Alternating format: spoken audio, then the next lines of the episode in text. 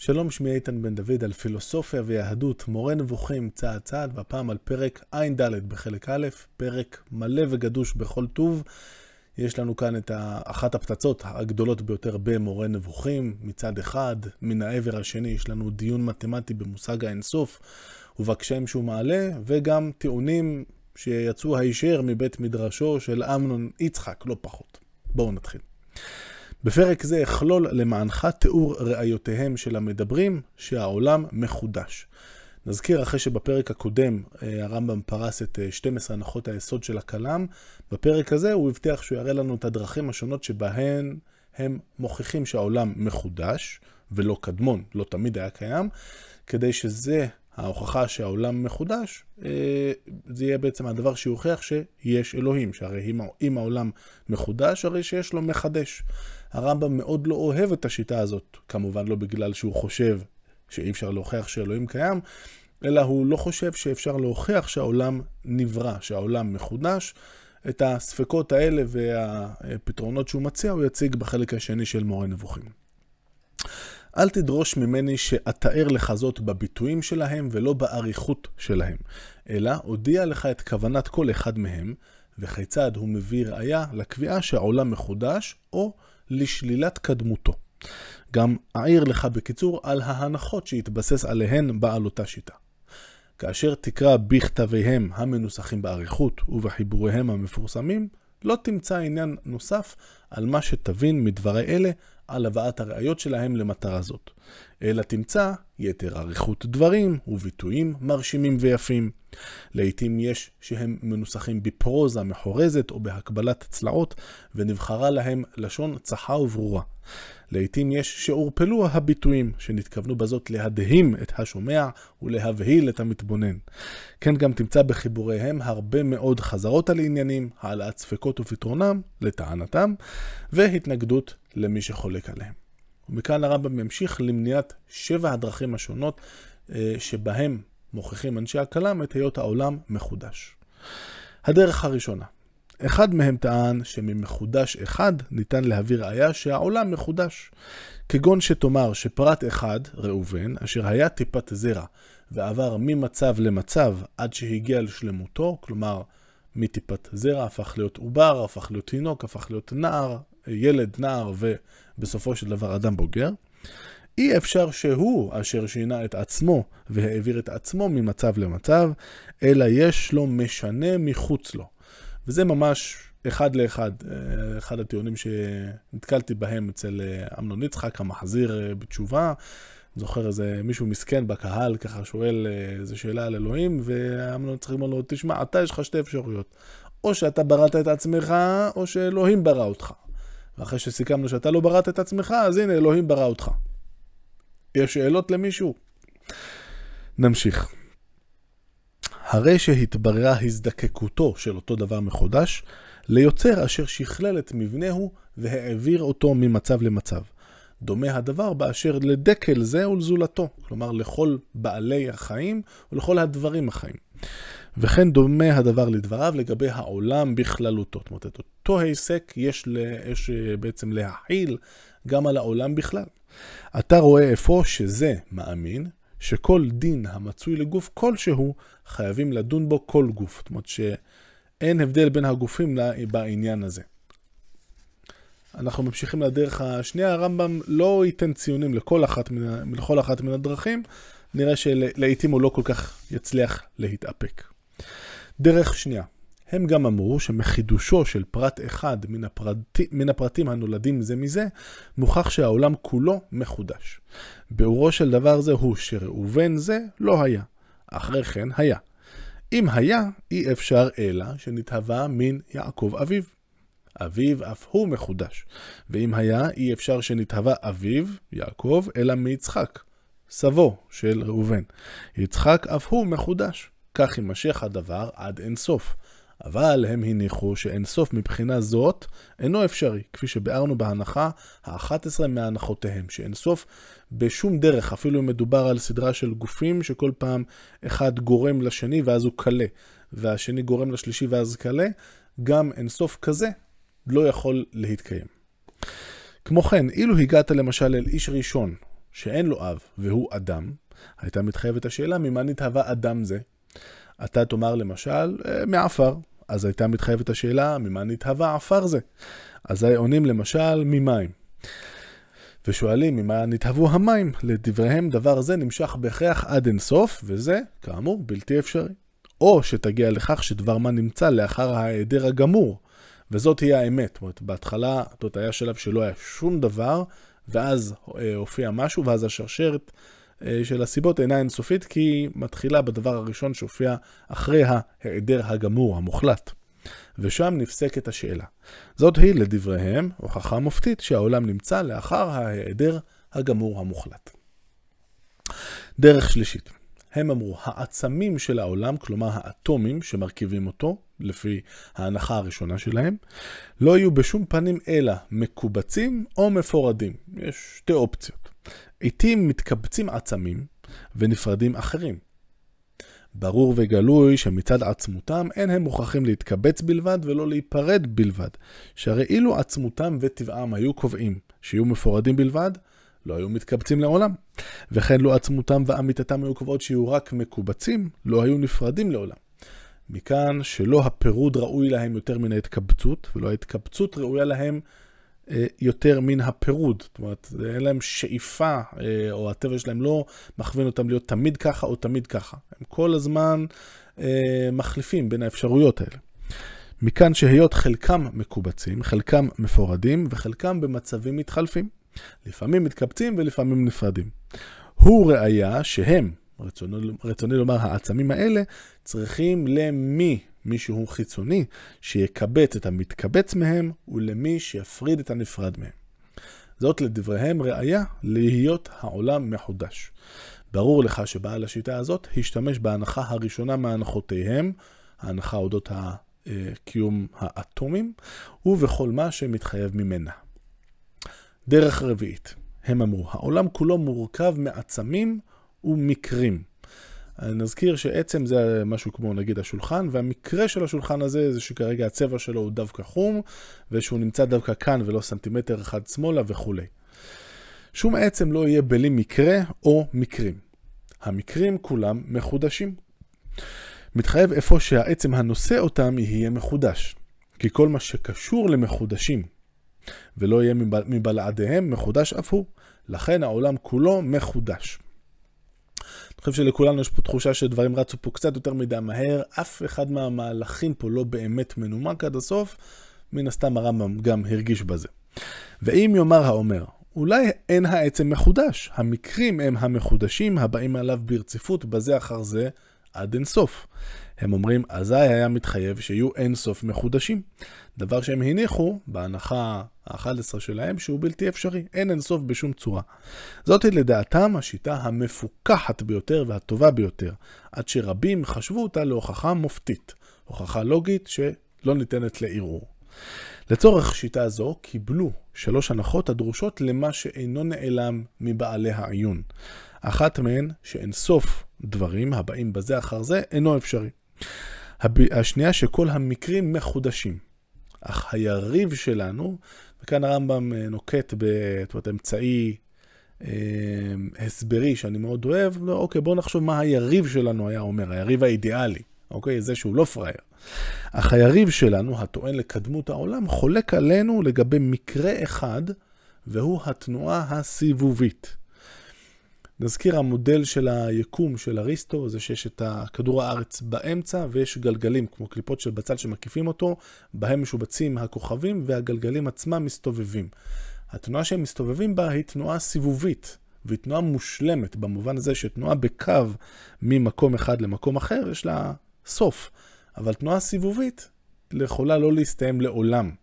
ובעיני אריסטו וממשיכיו, אנחנו יודעים כביכול בוודאות שהגלגלים מסתובבים בתנועה אידיאלית, היא סיבובית, היא לא מאטה, היא לא מאיצה, כי האסטרונומיה, מוגבלת עד כמה שהייתה בימים ההם, אה, הראתה שהכוכבים משתנים תמיד באותו קצב, התנועה שלהם אה, בשמיים, סליחה, הכוכבים אינם משתנים.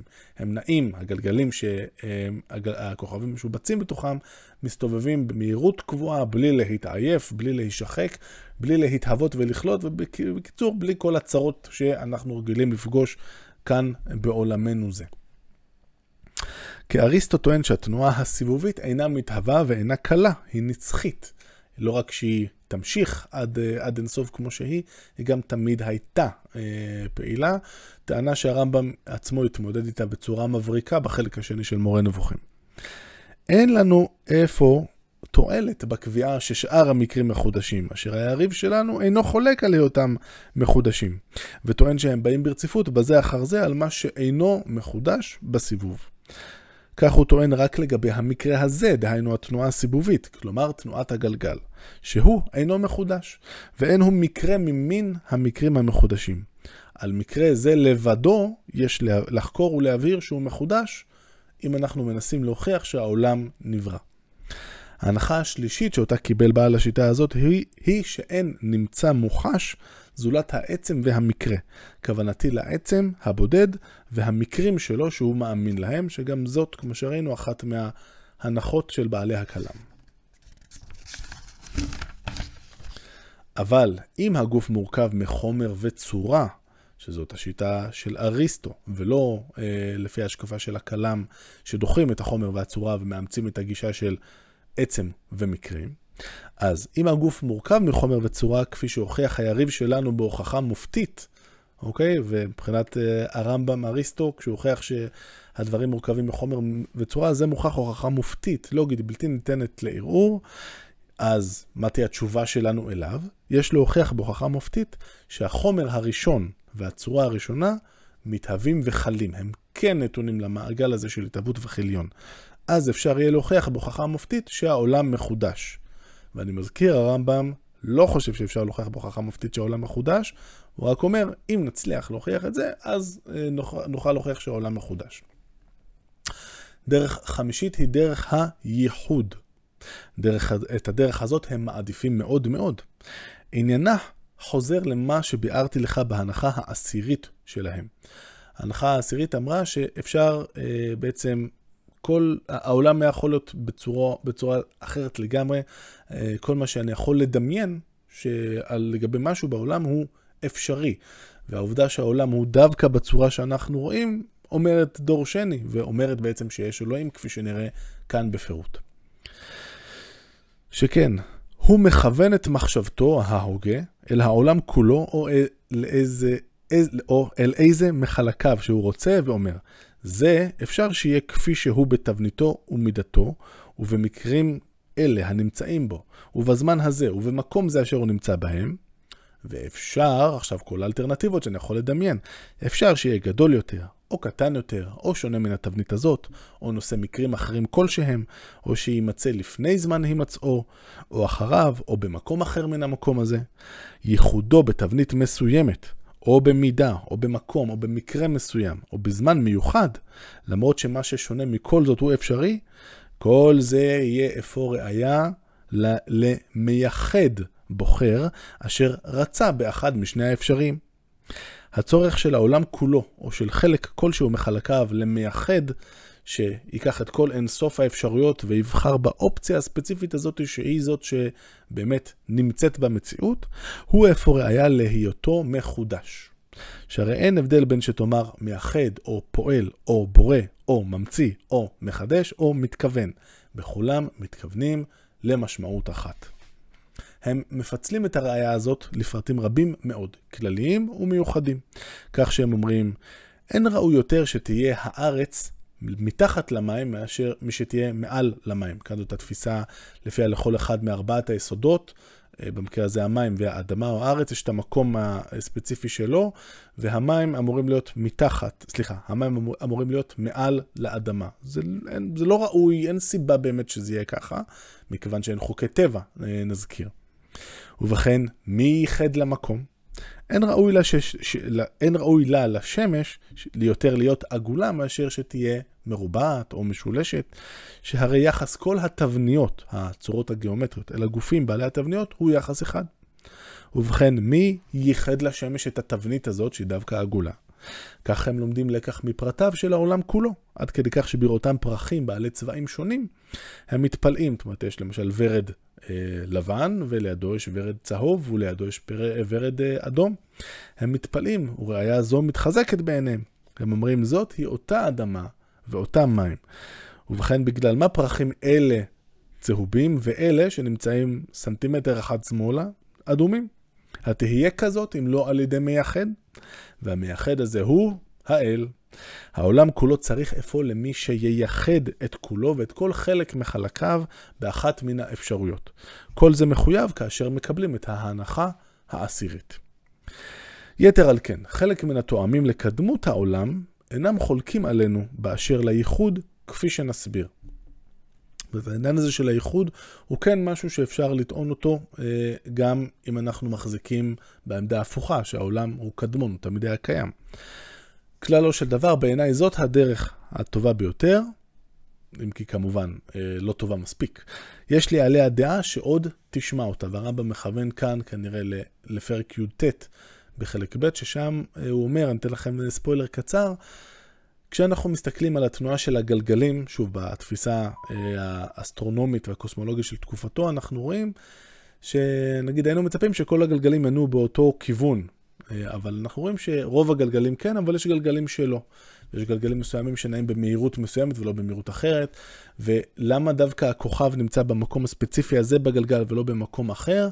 הרמב"ם מנסה לומר שזה לא יכול להיות במקרה, כי אלוהים אה, חזקה עליו שעושה את הדברים מתוך שיקולים אה, עמוקים ונכונים, והעובדה שהעולם מתנהג בצורה הזאת, היא אה, מבחינתו לא ראייה מופתית, הוא אומר, זה לא הוכחה, אבל זה משהו שסביר יותר להניח בגללו שאלוהים, כן, אה, הדברים האלה לא נוצרו מעצמם, אלא יש פה שיקול דעת אלוהי והיגיון אלוהי, ובסופו של דבר זה מהווה חיזוק לטענה שהעולם כן מחודש, אבל הוא מזהיר ואומר, זאת לא הוכחה מופתית. דרך שישית. אחד המאוחרים טען שנזדמנה לו דרך טובה מאוד, טובה מכל דרך שקדמה, והיא הכרעת המציאות על ההיעדר. זה שדברים קיימים ולא בלתי קיימים. הוא אמר, העולם אפשרי המציאות לדעת כל אחד.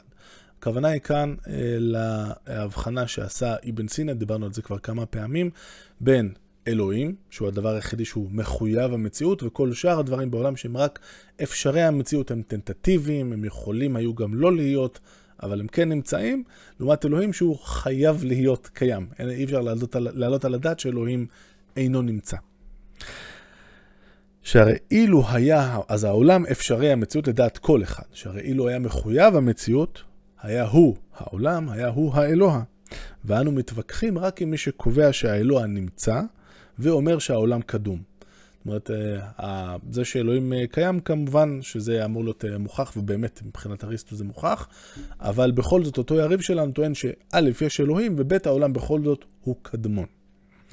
האפשרי הוא מה שאפשר שיימצא ואפשר שלא יימצא, והמציאות לא ראויה לו יותר מאשר ההיעדר. העובדה שאפשרי המציאות נמצא, אף על פי שמציאותו והיעדרו דינם שווה, היא ראיה למכריע שיכריע את מציאותו על היעדרו. זאת אומרת, כל דבר שאנחנו רואים, למשל העט הזה, יכול היה לא להימצא, כי הוא רק אפשרי המציאות. אבל הנה, הוא כן נמצא. הוא כן נמצא כי משהו או מישהו, שזה כמובן אלוהים, הכריעו שהוא כן יהיה קיים. זאת, זאת הטענה שאותה מביא כאן הרמב"ם. הדרך הזאת משכנעת מאוד, ונשמע כאן שהרמב"ם ממש קונה אותה, אבל צריך לזכור, משכנעת זה במובן הרטורי. זאת אומרת, היא נשמעת מצוין, אבל היא לא הוכחה מופתית. היא ענף מענפי הייחוד שהוזכר לעיל, זאת אומרת, זה ממש הולך באותו אה, מתווה כמו הדרך הקודמת, אלא שהחליף את המילה מייחד במכריע, והחליף את מצבי הנמצא במציאותו של הנמצא. אומרת, הדרך הקודמת דיברה על זה למה השושן הזה הוא דווקא אדום והוא לא צהוב, אז זה המצבים שלו, המקרים שלו, אבל כאן זה המציאות עצמה של הנמצא. איך זה שיש פה ורד, למרות שיכול היה בהחלט לא להיות פה ורד. הוא הטעה אותנו, או טעה, באשר למשמעות של דברי האומר, העולם אפשרי, המציאות. כי יריבנו, המאמין בקדמות העולם, מציין בשם אפשרי, באומרו העולם אפשרי המציאות, משהו אחר מן המשמעות שמציין בו המדבר, כפי שנסביר. זאת הרמב"ם בעצם אומר, חבר'ה, בואו קודם כל נבהיר על מה אנחנו מדברים, יש כאן בלבול מושגי. כשאומר היריב שלנו על משהו שהוא אמצעי אפשרי המציאות, הוא לא מתכוון למה שאותו אה, הוגה של הכלם אה, טוען, או מה שהוא מתכוון, בין, זאת אומרת, אי ההבנה הזאת, או אי ההתאמה הזאת, יכול להיות שהיא מכוונת ויכול להיות שלא, אבל בכל מקרה הם מדברים על שני דברים שונים. זה, אלו שני מושגים שנקראים באותה, באותה מילה, באותו מושג, אבל הם מדברים על משהו שונה לגמרי. דבריו, העולם צריך למכריע, שיכריע את מציאותו על היעדרו, הם נושא לדמיון שווא גדול מאוד. כי ההכרעה והייחוד יהיו רק לגבי נמצא כלשהו, המקבל, זאת אומרת, העשוי לקבל שני ניגודים, או שני דברים שונים במידה שווה. זאת אומרת, הוורד הזה באמת, עקרונית, היה יכול להיות אדום והיה יכול להיות צהוב. כמובן זה לא בדיוק ככה, אבל זה הרעיון. ואז נאמר, מכיוון שמצאנו אותו במצב מסוים, ולא מצאנוהו במצב השני, זאת ראיה ליוצר מתכוון. כגון שתאמר, נחושת זאת, נגוש של נחושת, אבל אה, אינה ראויה יותר לקבל צורת כד מלקבל צורת מנורה. אפשר לעשות ממנה כד, אפשר לעשות בה מנורה, אין לה טבע מסוים שמכוון אותה להיות דווקא מנורה ולא כד. לכן כאשר אנו מוצאים שהיא מנורה או כד, אנו יודעים בהכרח שמייחד ומכוון, התכוון לאחד משני האפשריים האלה. זאת אומרת, מי שבנה את הכלי התכוון לאחד מהם, הוא הכריע בין האפשרויות הפוטנציאליות הגלומות באותו גוש של נחושת. הרי שהתברר שהנחושת נמצאת, ושני האפשריים המיוחסים לה נהדרים ממנה לפני הכרעת המכריע. אבל דבר נמצא, אשר חולקים לגביו אם מציאותו כך הייתה מעולם ותהיה לעולם, או שנמצא לאחר היעדר, שזה העולם בעצם, זאת, זאת בדיוק השאלה, אם הוא תמיד היה קיים, או שבהתחלה הוא לא היה קיים, ואז הוא אה, התחיל להיות קיים. אין להעלות על הדעת ביחס אליו את המשמעות הזאת, ואין לומר מי הכריע את מציאותו על היעדרו. אלא לאחר שמודים שהוא נמצא לאחר היעדר. זאת אומרת, רק אחרי שהצלחנו לשכנע את כולם סביבנו שהעולם נברא, עכשיו בואו נדבר, אה, מי הכריע שהוא יהיה, קיים, שהוא יהיה קיים אחרי שהוא לא היה קיים? כי מבחינת היריב המוכשר שלנו, שלא מאמין שהעולם נברא, אז uh, הדרך הזאת של להגיד, אה, מישהו הכריע שהוא נמצא לאחר שהוא לא היה נמצא, זה פשוט, מבחינתו זה לא תקף, כי הוא מלכתחילה שולל את האפשרות הזאת. שהרי זה הדבר שבו חולקים.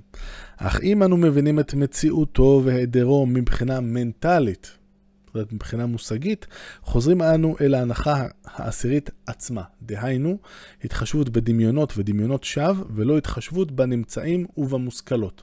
נזכיר, ההנחה העשירית אומרת שכל מה שאני יכול לדמיין, יכול להיות, זאת גם אפשרות שהמציאות הייתה יכולה להתבטא באפשרות הזאת. אני הייתי יכול להיות אדם ענק בגובה 30 מטר, אוקיי? ואם יצא שאני בגובה מטר 81 בקושי, זה סימן שאלוהים בחר דווקא את האופציה הזאת, ולא את האופציה של ה-30 מטר. שהרי היריב המאמין בקדמות העולם סובר שמה שאנו מדמים שהוא נעדר משול למה שאנו מדמים כל נמנע המופיע בדמיון.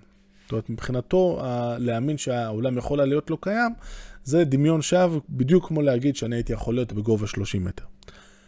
אין המטרה לסתור את דעותיהם. זאת אומרת, מה שאנחנו עושים בפרק הזה, אומר הרמב"ם, אני לא בא לסתור את הדברים. רק ביארתי לך שדרך זאת, אשר חשבו שהיא דרך שונה מזו שקדמה, אינה נכונה. אלא דינה כדין מה שקודם לה מבחינת הנחת אותה אפשרות ידועה. אומרת, זה בעצם הולך באותו, בדיוק באותו מסלול כמו הדרך הקודמת, נשען על אותה הדרך העשירית. ועכשיו אנחנו מגיעים לדרך השביעית, ובה נגשים את שתי ההבטחות שלי מתחילת אה, הפרק הזה, גם לגבי דיון במושג האינסוף וגם לגבי אחת מהפצצות הגדולות שהרמב"ם מטמין במורה נבוכים. אז בואו ניקח אוויר ונמשיך. דרך שביעית, כן אמר אחד החדשים, שהוא מוכיח את חידוש העולם על ידי מה שאומרים הפילוסופים בדבר הישארות הנפשות. אותם חיים אחרי המוות, שכל אחד מאיתנו מייחל לה. הוא אמר, אילו העולם היה קדום, זאת, היה מאז ומתמיד, מספר האנשים שמתו בעבר, שאין לו ראשית, היה אינסופי. כי כבר חיו אה, המון המון אנשים, אינסוף אנשים. מכאן שהיו אז נפשות שאין סוף למספרן נמצאות יחד. כי כל אחד, הנפש שלו נשארת, או לפחות אולי חלק שזכו לזה, אבל עדיין זה היה אה, אין סוף, ויש לנו אין סוף נפשות שנמצאות יחד. והרי זה מן הדברים ששקריותם הוכחה בהוכחה מופתית בלי ספק. כוונתי למציאותם יחד של דברים הניתנים לספירה שאין סוף למספרם. וזה משהו שגם, אה, גם, כמובן הכלם, כמו שראינו, שוללים כל אפשרות של אינסוף, אבל אה, גם אריסטו חושב שמציאות אה, בפועל של אינסוף, דברים שנמצאים ביחד, זה דבר שהוא נמנע. בוודאי אם מדובר בדברים פיזיים, שכן הגודל של היקום מבחינת אריסטו הוא סופי, אז לא יכול להיות שלנו אינסוף, אינסוף דברים פיזיים שנמצאים אחד עם השני. אבל מה בדיוק קורה עם, עם הדברים הרוחניים שעליהם מדובר פה, זה אולי קצת לא ברור. בואו נראה. זאת היא דרך מוזרה, שהרי ביאר את הדבר הנעלם, האם העולם אה, קדמון או מחודש, על ידי דבר יותר נעלם ממנו. על זאת ייאמר באמת המשל השגור בפי דוברי ארמית, וזה גם משפט שאבא שלי מאוד אהב, ערבך ערבה צריך. אתה מביא לי ערב, הערב שלך צריך ערב בעצמו כדי. שהוא ייתפס כבן אדם אמין. כביכול כבר הוכחה לו לאותו אדם. בהוכחה מופתית הישארות הנפשות, והוא ידע באיזו צורה הן נשארות, ומהו הדבר הנשאר, שהוא מביא ראיה מכאן. אם הייתה מטרתו לחייב את יריבו, להטיל ספק, אותו יריב המאמין בקדמות העולם, עם שהוא מאמין בהישארות הנפשות, אזי היה זה מתחייב אם היה היריב גם כן מודה לזה שמעורר את הספק במה שהוא מדמה בדברו על הישארות הנפש. זאת אומרת, אם הצד השני מאמין באמת גם בזה שהעולם קדמון וגם בהישארות הנפש כמו שהאיש הזה מתאר אותה, אז אולי זה יכול היה לתפוס. אולם כמה מאחרוני הפילוסופים פתרו ספק זה, באומרם שהנפשות הנשארות אינם גופים בעלי מקום ותנוחה, זאת אומרת בעלי ממדים, שמציאות אינסוף מהן תהיה נמנעת, יודע אתה שדברים נבדלים אלה, כוונתי אשר אין להם גופים, ולא כוח בגוף, אלא שהם זכלים, אין להעלות על הדעת לגביהם ריבוי כלל בשום אופן שהוא, אלא אם כן חלקם יהיה סיבה למציאות חלקם, שאז הייתה חלה הבחנה בהיות זה עילה וזה עלול. אני ממשיך בכוונה מהר. אך הדבר שנשאר מראובן אינו עילה ולא עלול לדבר שנשאר משמעון. לכן הכל יהיה אחד במספר, כפי שהבהיר אבו בכר אבן סייג, הוא ואחרים שנחלצו לדון בשאלות מעורפלות אלה. ובסיכום, לא מן הדברים הנסתרים האלה, אשר הדעת אינה מסוגלת לציירן, לוקחים הנחות אשר בהן מבהירים דברים אחרים. אני בכוונה רצתי פה מהר על השלוש-ארבע השורות האחרונות. יש פה פצצה עצומה, שכשאם קוראים את אה, מורה נבוכים, וקשה להשתחרר מהקריאה הזאת. בלי, לרד, בלי לנסות ולרדת לעומק של כל, אחד מה, כל אחת מהמילים כאן, אפשר מאוד בקלות לפספס את זה ולהגיד, טוב, הרמב"ם פשוט מראה לנו עוד פעם, כמו שהוא ראה בכמה דרכים הקודמות, שמה שאמר הבן אדם השני זה שטויות, ובאמת זה נראה לנו גם ככה מעורפל. אני לא בטוח שאני צריך פה לעקוב אחרי כל, אה, כל תנועה ותנועה בהטלת הספק הזאת מצד הרמב"ם, יאללה בואו נמשיך, רוצים כבר לגמור את החלק הראשון. אבל יש כאן פצצה עצומה מבחינתו של הרמב"ם. ועכשיו אני רוצה שנקרא את הדברים לאט לאט. אז אה, קודם כל הוא מדגיש את זה שהנפשות הנשארות, אם הן נשארות, אוקיי? זה דברים שאין להם שום ביטוי בעולם הגשמי. שרק נזכיר שזה דבר שהוא לא מובן מאליו בימיו של הרמב"ם, אפילו לא לגבי אלוהים וגם לא לגבי הנפשות האלה שכן נשארות, לא נשארות. אז, יודע אתה שדברים נבדלים אלה, כוונתי אשר אין להם גופים ולא כוח בגוף, אלא שהם זכלים, זכלים בסין, אומרת הדברים המופשטים, חסרי הגוף, כמו שאולי הנפשות שלנו או מה שישאר מהם אחרי המוות. אין להעלות על הדעת לגביהם ריבוי כלל בשום אופן שהוא, אלא אם כן, זאת אומרת הדבר היחיד שאני יכול אה, לבסס באמצעותו שדבר מסוים שהוא לא גשמי, ודבר אחר שהוא לא גשמי, יהיו שניים נפרדים ולא בעצם יהיו אותו דבר, אלא אם כן חלקם יהיה סיבה למציאות חלקם, שאז הייתה חלה הבחנה בהיות זה עילה וזה עלול. למה הכוונה כאן? בואו ניקח רגע את שני העפרונות האלה, שאם תזרמו איתי, הם נראים בדיוק אותו דבר, שניהם אה, כחולים, שניהם אה, באותו אורך, יוצרו באותו מפעל פלוס מינוס, אוקיי? בעצם כל אחד מהם הוא עיפרון כמובן נפרד, אבל יש להם מהות שהיא אותה מהות. נזכיר שמבחינת אריסטו, כל דבר, כל חפץ מורכב מחומר ומצורה, והצורה שלהם היא כמובן גם הצורה הגיאומטרית, שגם היא זהה, אבל גם המהות, הדבר שהופך אותם למה שהם, וזה מכשיר שבן אדם יכול להחזיק בקלות, והוא יכול לצייר קווים בצבע כחול. אוקיי? זה העפרון הכחול, זה מה שהוא עושה, זאת הצורה שלו.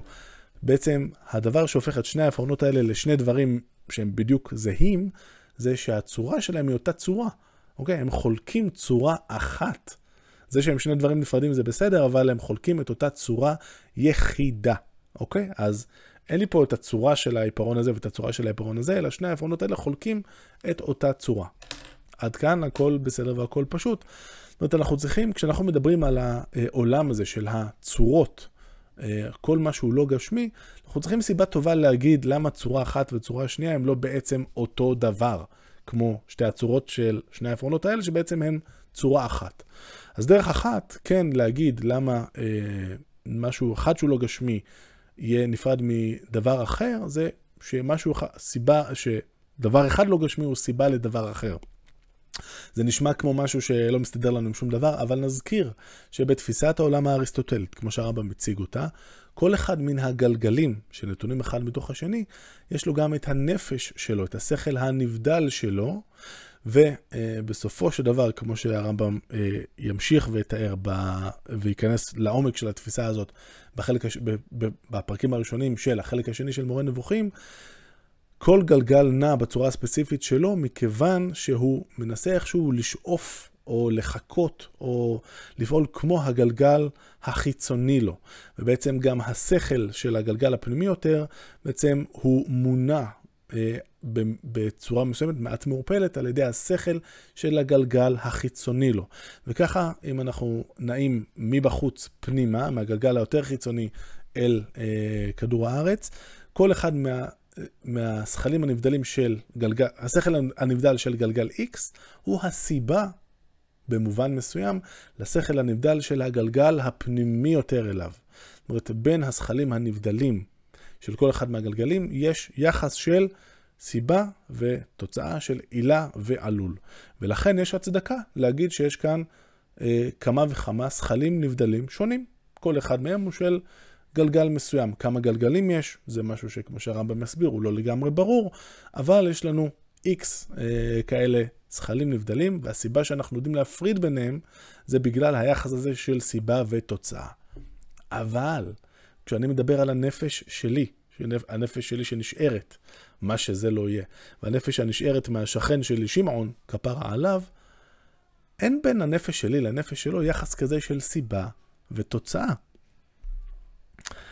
אך הדבר שנשאר מראובן אינו עילה ולא עלול לדבר שנשאר משמעון.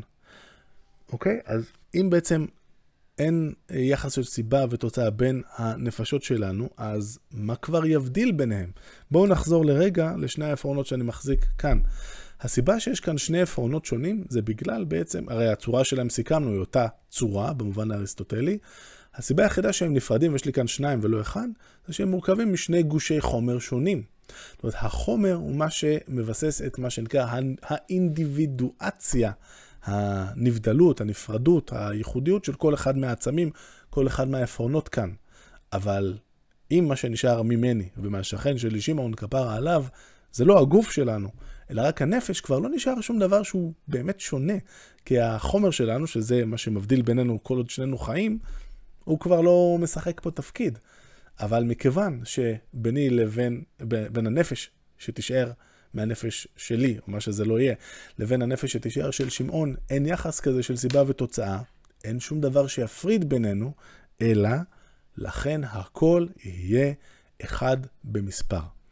כפי שהבהיר אבו בכר אה, אבן סאי, הכוונה כאן לאבן בג'ה, פילוסוף מוסלמי אה, גדול, אה, לא איש כלם, פועל בסוף המאה ה-11 ותחילת המאה ה-12, והוא מבהיר, הוא ואחרים שנחלצו לדון בשאלות מעורפלות אלה.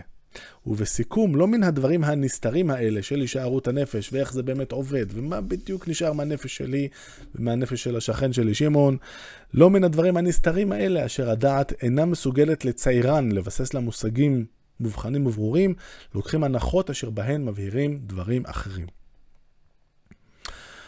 אז נזכיר שאנחנו פה בעצם בניסיון לקעקע את התפיסה אה, של הכלם, התפיסה הזאת, הדרך השביעית של אחד מאנשי הכלם, לפי אה, העובדה שאם היו אינסוף אנשים שחיו עד עכשיו, יש אינסוף נפשות שלהם שנמצאות ומסתובבות פה בינינו, ואי אפשר שיהיה אינסוף וכולי, אז האמירה כאן היא שגם אם אנחנו מבינים משהו מהישארות הנפשות, אנחנו אה, מבינים ש...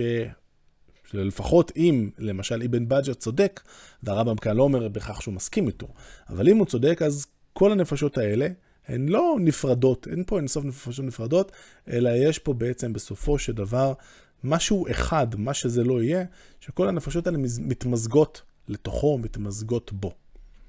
ואלה כמובן חדשות נורא רעות, כי uh, כולנו רוצים, uh, כמוני, uh, אחרי מותנו, לשבת לאיזה כוס קפה בשמיים עם הרמב"ם ולשאול אותו למה הוא התכוון בכל מיני מקומות במורה נבוכים, שלא לדבר על לפגוש את אבא שלי, מומלץ לכולם, וכן הלאה. ואת הפצצה העצומה הזאת, uh, הרמב"ם uh, בעצם uh, מכניס לנו כאן, ואני חושב שלא סתם. אני חושב שזאת אחת הדרכים שלו להבטיח ש... מי שקורא באמת אה, בצורה יסודית ומסודרת, אחרי שהוא למד אה, את הדברים האלה שאיבן בג'ה אה, דיבר עליהם, כמו שנראה תכף גם אל-פרבי וכולי, בכלל מבין, אותו קורא בכלל מבין, או אותה קוראת, שיש פה משהו מאוד מאוד עמוק שמסתתר בכמה שורות האלה שכל כך מפתה לרוץ עליהם ולהמשיך הלאה. הרמב"ם ממשיך מכאן אה, לסיכום של הפרק הזה. דע שכל מי שמבקש להוכיח את חידוש העולם, שזה מה שהכלה מנסים לעשות, או לשלול את קדמותו באמצעות דרכים אלה של המדברים, אין לו מנוס, בהכרח, מלהשתמש באחת משתי הנחות אלה או בשתיהן יחד. דהיינו, ההנחה העשירית, כוונתי לאפשרות המנטלית, זאת אומרת שכל מה שאני יכול לדמיין לגבי המציאות, באמת היא באמת הייתה יכולה להיות כמו שאני מדמיין, כדי להוכיח את קיום המייחד, וזה התפקיד שאנחנו כאן מקצים לאלוהים, או ההנחה ה-11, דהיינו אי האפשרות של האינסוף בזה אחר זה. את ההנחה הזאת מאמתים באופנים שונים. או שיכוון בעל הראייה אל אחד המינים שפרטיו מתהווים וחלים, וכוון בדעתו אל זמן שעבר, ואז יתחייב על פי אמונת הקדמות שכל הפרטים מאותו מין, מאותו זמן מסוים, עד מה שקדם לו ללא התחלה, הם אינסופיים. זאת אומרת, נניח ניקח את כל העכברים שחיו מאז, אה, מאז הנצח שעבר, אז מאז ועד עכשיו חיו, אה, אין לנו ברירה לחשוב ככה, אין סוף עכברים. כמו כן, זאת אומרת, בנוסף לזה, כל הפרטים ממין זה עצמו, מאלף למש... שנה למשל, לאחר אותו זמן שהנחנו אותו עד מה שקדם לו ללא התחלה, אין סופיים. זאת אומרת, בואו ניקח השנה עכשיו 2000 אה, וככה וככה. המספר של כל ה... בוא נגיד 2000 ו-X. המספר של כל העכברים שחיו עד שנת 1000 ו-X הוא גם אינסוף. אבל מאז 1000 ו-X עד 2000 ו-X, יש, נוספו לעולם, זרמו איתי מיליארד אה, אה, עכברים. אז איך יכול להיות ששני האינסופים האלה שווים, נכון? לקחנו אינסוף אחד, הוספנו לו מספר, וזה כאילו אמור להיות שווה לאינסוף של העכברים שחיו עד עכשיו. יש כאן משהו קצת לא ברור, נכון? יש פה איזה קושי במושג המתמטי של האינסוף. אבל הסכום האחרון גדול מן הסכום הראשון במספר הנולדים באותן אלף שנים. מתחייב להם, לטענתם, על פי שיקול זה, שיהיה אינסוף מרובה מאינסוף. האינסוף שאנחנו סופרים עד 2000 ו-X גדול מהאינסוף שאנחנו סופרים עד 1000 ו-X. וואלה בעיה. כן, הם גם עושים באשר לסיבובי הגלגלים, הכמות פעמים שהגלגלים הסתובבו. ומתחייב להם מהם, לטענתם, שאינסוף סיבובים מרובה מאינסוף סיבובים. יש גם שמשווים בין סיבובי גלגל אחד וסיבובי גלגל אחר איטי ממנו, וכל אחד מהם אינסופי. יש את הגלגל המקיף שמסתובב פעם ביום, אבל יש את הגלגל של אה, כוכב שבתאי, למשל, שמשלים הקפה כל פעם בהרבה זמן. אה, אבל גם הגלגל של שבתאי, עד מאז שהעולם קיים, שהוא כביכול, אם הוא באמת קדמון, הוא מסתובב אינסוף פעמים, אבל הגלגל המקיף זה האינסוף הרבה יותר קטן, איך יכול להיות? כך הם עושים בכל מקרה מן המקרים המחודשים. הם מונים את פרטיהם הנעדרים, ומדמים כאילו הם נמצאים וכאילו הם בעלי התחלה. לאחר מכן הם מוסיפים על פרי דמיון שווא זה, או גורעים ממנו.